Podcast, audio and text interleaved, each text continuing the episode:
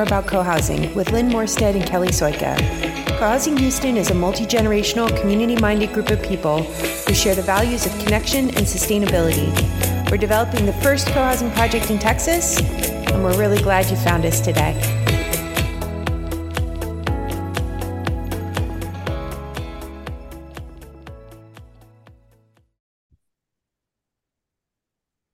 Hi there, Kelly and Valentina. Hey, hello. Good evening. Good evening. Hello. Yes, it's unusual. We don't normally record in the evening, so we're kind of in this uh, late night sleepy. I'm thinking of those radio uh, programs that go through the middle of the night because that's what it kind of feels like here for us in Houston. I'm sorry. That's my fault. No, it's here's how it feels to me, Valentina, is like the kids are in bed, it's quiet, you get to like nestle in and have a nice conversation with your neighbors for a little bit before you have to go to bed. It's nice. I like it. Yeah. Yeah. We just pretend that my- we've already moved into co-housing and we're sitting outside on your patio, Valentina. Oh, that sounds So, There lovely. you go. Let's just put ourselves there. We got our There you feet up. We can see the skyline of Houston and we're on the balcony. And so we're having a conversation with Valentina Hoyos. And we want to thank you, Valentina, because we know you are so busy um, that it is really kind of hard to juggle all the balls that you've got flying around in the air right now. So No, it's very, really a pleasure to be yeah. here. Well, great, great. So, Valentina, we would love to just ask you a few questions about being a member and how you became a member. But maybe what you would could do just for our listeners is maybe start out by introducing yourself. Who are you? Okay. Yeah, so my name is Valentina. Um, I, well, I was born and grew up in Colombia, and I moved to the US in 2006 after finishing medical school. And I did all my, you know, postgraduate training here, mostly focused on research. So I've done a lot of years of research and um, and then trained as an oncologist. And right now I work at Baylor, where I do mostly research, but I also see patients that have breast cancer. Mm. And during my fellowship, I met my wife, Mia, and now we have a daughter who's um, 14 months old. So My gosh, 14 months already. Can't believe it. She's Yeah. such a she's such a long beanpole. It's amazing. She's just very yeah, tall. she's she's tall and skinny like Mia, even though genetically, like she has my genes, but Uh, who who says that somehow some magical spillover is happening Nurture beats nature. yeah. Also, also, I I heard that she's walking, but I've never actually seen her walk because Oh, when yeah. she shows up at our co-housing meetings, everyone just holds her and carries her around. Yeah. Yeah, in a way, it's good that we haven't moved in yet. Otherwise, she would have never learned to walk. That's true. Especially with Paresh around. Did you see how he just Oh my gosh. in on her? He's the baby Yeah. whisperer. I heard about that afterwards. Yeah, yeah, it's true. She was very comfortable with him. I love that. I love that. Well, um, so great, Valentina. So that kind of sets the stage. Well, with your busy life and now having a one-year-old, how did you even like pop your heads up above your busy, bubbling life and find out about co-housing? How did it, how did it arrive in your li in your life? Yeah, it arrived actually. So we have a little free library that we built our, ourselves, and it's uh, right across the street from a school. We have a Montessori school close by, and the kids love to just leave books there, and of course take some books as well. And one day I was just, I know now and then I go over the things that are in there just to make sure that everything is appropriate. And um, and I found a pamphlet. It was like, no, it's like a little card Yeah. that said co-housing Houston and had all the information. And I was like, could this be what we were discussing the other day? So not to to like far before that, hmm we had seen a documentary about co-housing, and my wife and I, and we had just like talked about it for a long time about how we thought it would be ideal to live in somewhere like that. And but of course, we never thought that it would be in Houston. We didn't even Yeah. look for it because we, we didn't even Google it or anything because we were like, we, we know that doesn't exist here. Yeah, yeah. And so- Countercultural, yeah. yeah. so so when I read that at co-housing, I think that sounds like what we were talking about. And so we Googled it, and, and sure enough, it was exactly what we were talking about. And so we got on the the schedule to do the information session, and right away we became explorers. And uh, then what happened is that we realized that the person that had left that was Griffin.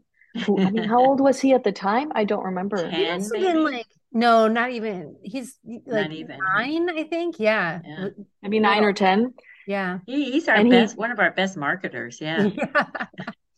Yeah. yeah. So he goes to the Montessori school and he walk walks by the Little Free Library. He's one of the regular clients of the library.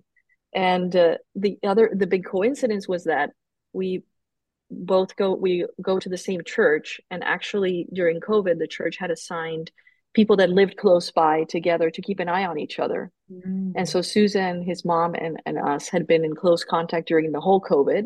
Mm. And but she hadn't mentioned about co-housing. And so when I went to the information session, there she was. And so we put two and two together and realized that she's the one that had left the that, that Griffin had left the left the little information thing in our little free library. So it was all you know, kind of meant to be.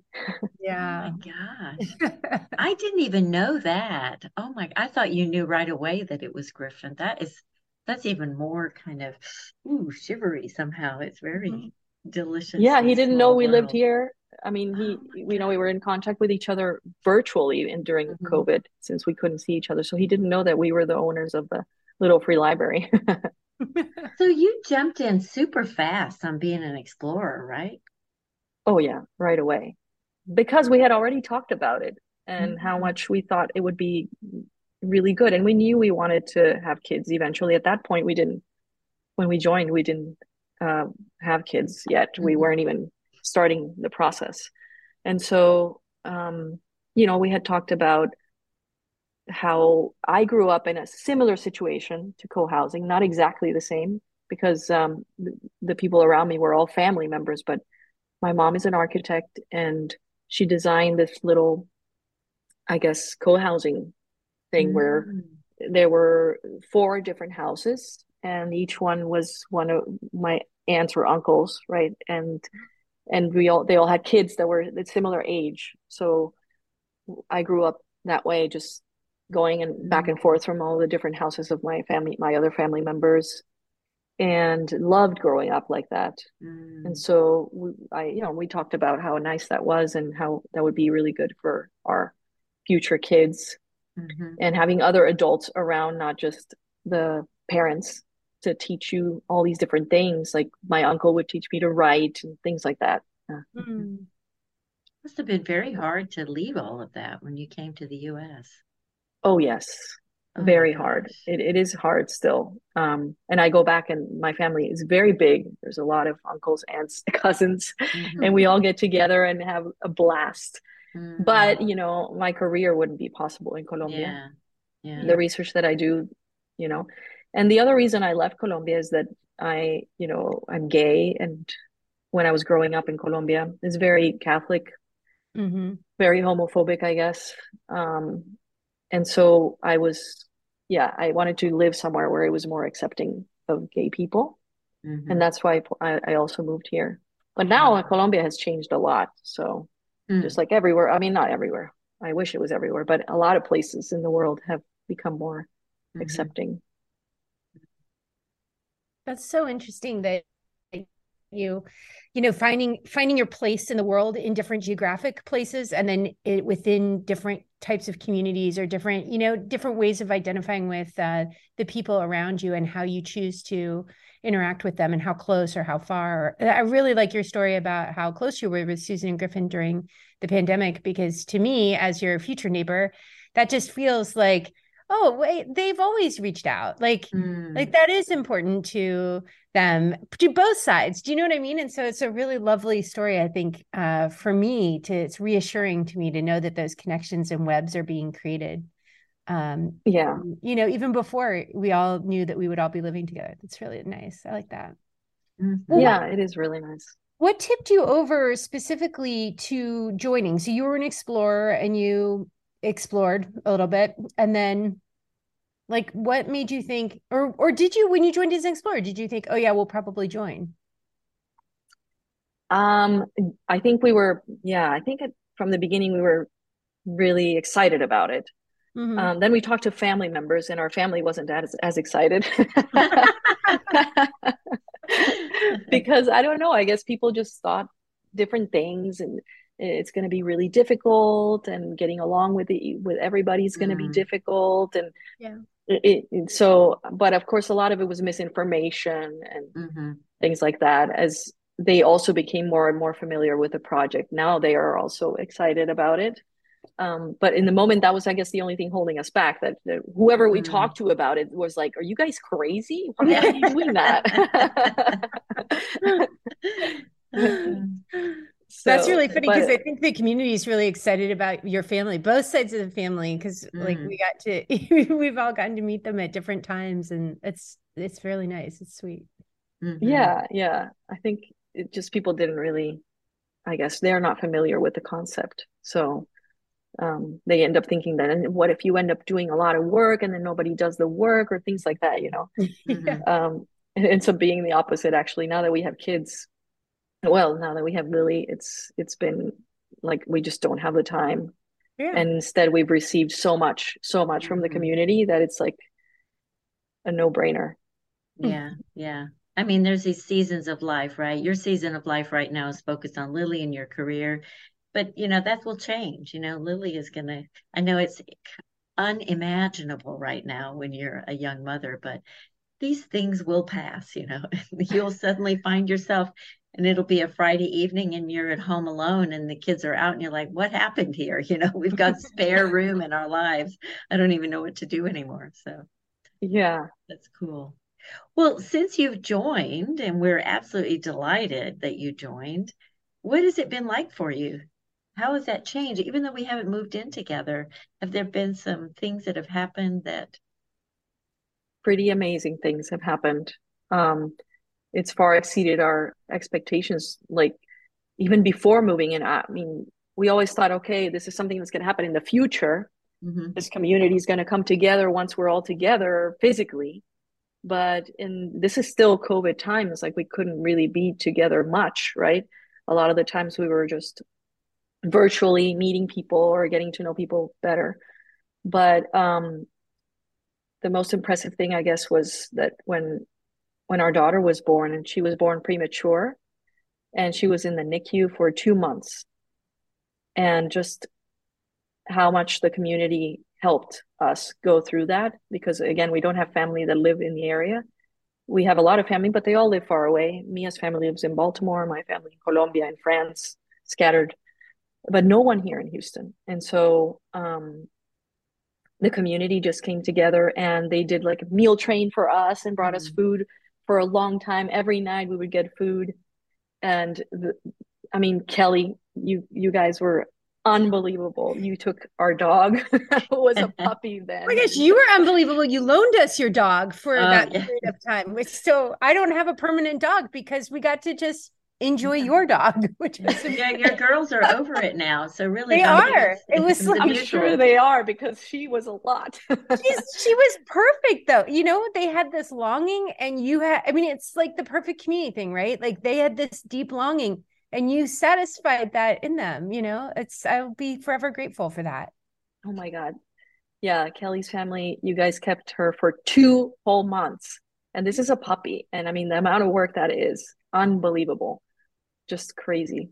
Um, and then the other thing that happened was that there was a time where there was a shortage in formula. Mm. We couldn't find formula anywhere, and and then the, the community decided it's going to be like a game like see who it finds the so formula fun. yeah like who can find formula first i, I learned a lot about formula too like oh is this the right formula no that's the wrong one yeah. i was so excited when i found it in the store i was like yeah I found it. I'm yeah. buying it. Yeah. People would send pictures. I got it yeah. first. You know. Oh no. that was awesome. Yeah, yeah. So it's been really amazing, um, and uh, I'm so thankful for the support that you guys have given us. And I wish I could I could give it back, and I I know I will eventually. Um, I know you will too. Don't worry. Don't worry we've I all been like, through these phases. Yeah. Also, I feel like you already do because your family shows up. And so, mm-hmm. and it's so delightful to those of us who don't have little babies anymore to have a little baby show up. Like it's just really, really sweet. So to just share that time with all of us is just an amazing thing that you do. And to me, that's like, that's the work of that you do in the community now is to just I mean, we like you and Mia too, but really, just you bring, bring Lily. yeah. You have noticed how everybody lights up when they see Lily, right? Yeah, yeah, she is adorable.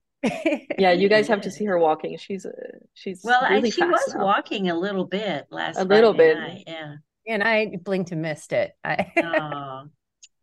Well, the, by yeah, the no. by the time you looked, Kelly, then she had already been elevated to all the arms of everybody else. so you know, it was just a yeah. very short moment there. So, well, Valentina, um, is there anything else that you thought you wanted to share tonight that you wanted to, you know, let anybody know, our listeners know about the experience that you've had and how you came to it?